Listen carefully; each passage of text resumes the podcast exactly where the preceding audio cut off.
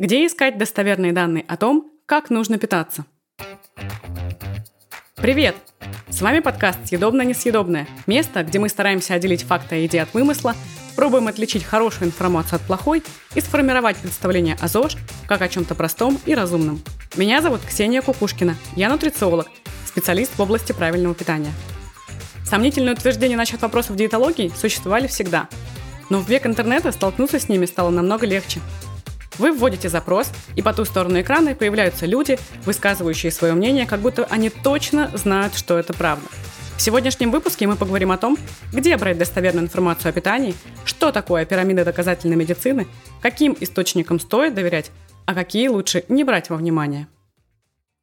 Для начала немного теории. Что такое доказательная медицина? Доказательная медицина – это подход, при котором решение о применении того или иного препарата, манипуляции или метода – принимаются исходя из достоверных доказательств ее эффективности и безопасности.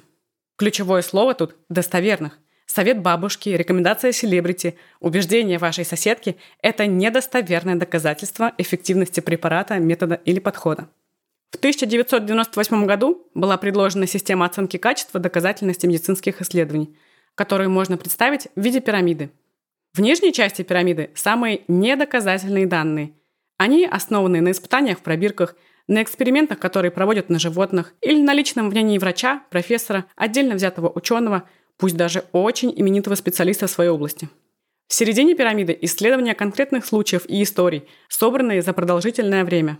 Чуть ближе к верхушке доказательности – рандомизированные, контролируемые испытания. Это когда берут несколько групп испытуемых и применяют к ним различные методы воздействия. Еще бывают слепые плацебо-контролируемые испытания. Это, например, когда ни сами подопытные, ни даже те, кто проводит эксперимент, не знают, что получают – препарат или плацебо. И если какое-то одно исследование что-то покажет, это еще ничего не значит. Его сначала нужно провести в разных частях света и потом сделать большую сводку положительных и отрицательных результатов. На высшей ступени пирамиды доказательности находятся метаанализы – Метаанализы – это объединение результатов нескольких исследований методом статистики, то есть количественным методом оценки для проведения одной или нескольких взаимосвязанных научных гипотез.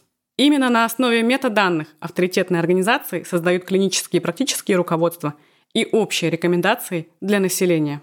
Если мы уж говорим о по-настоящему достоверной информации о питании, ее стоит искать не в глянцевом журнале, не в блоге знакомого натуропата, не в отдельно взятых единичных исследованиях, а для начала заглянуть, к примеру, на сайты ВОЗ, на ресурсы от Министерства здравоохранения, почитать публикации Академии питания и диетологии, то есть изучить мнение авторитетных источников медицинских данных.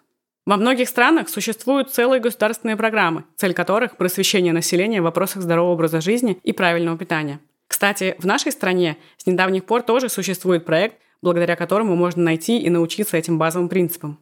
Ссылки на ресурс я обязательно оставлю в описании к выпуску. Врачей, специалистов, нутрициологов, приверженцев доказательной медицины совсем немного.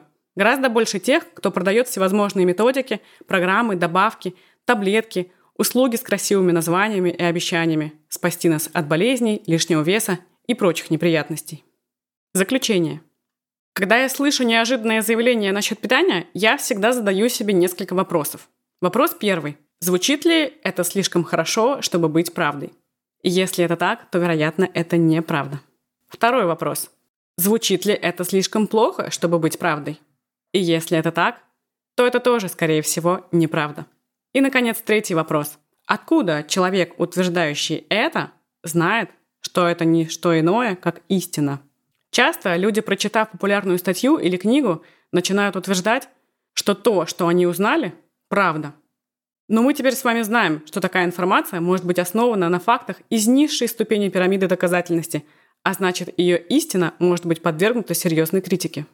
Доверяйте проверенным источникам информации, коими являются данные, полученные из метаанализов и сведенные воедино рекомендации от авторитетных организаций здравоохранения. В описании к выпуску я оставлю подборку ссылок на некоторые проверенные источники. В следующий раз мы подробнее разберем – чем отличаются рекомендации по питанию населения в разных странах мира. А пока подписывайтесь на наш инстаграм, заходите на сайт, ссылки оставлю в описании. До встречи в эфире. Пока!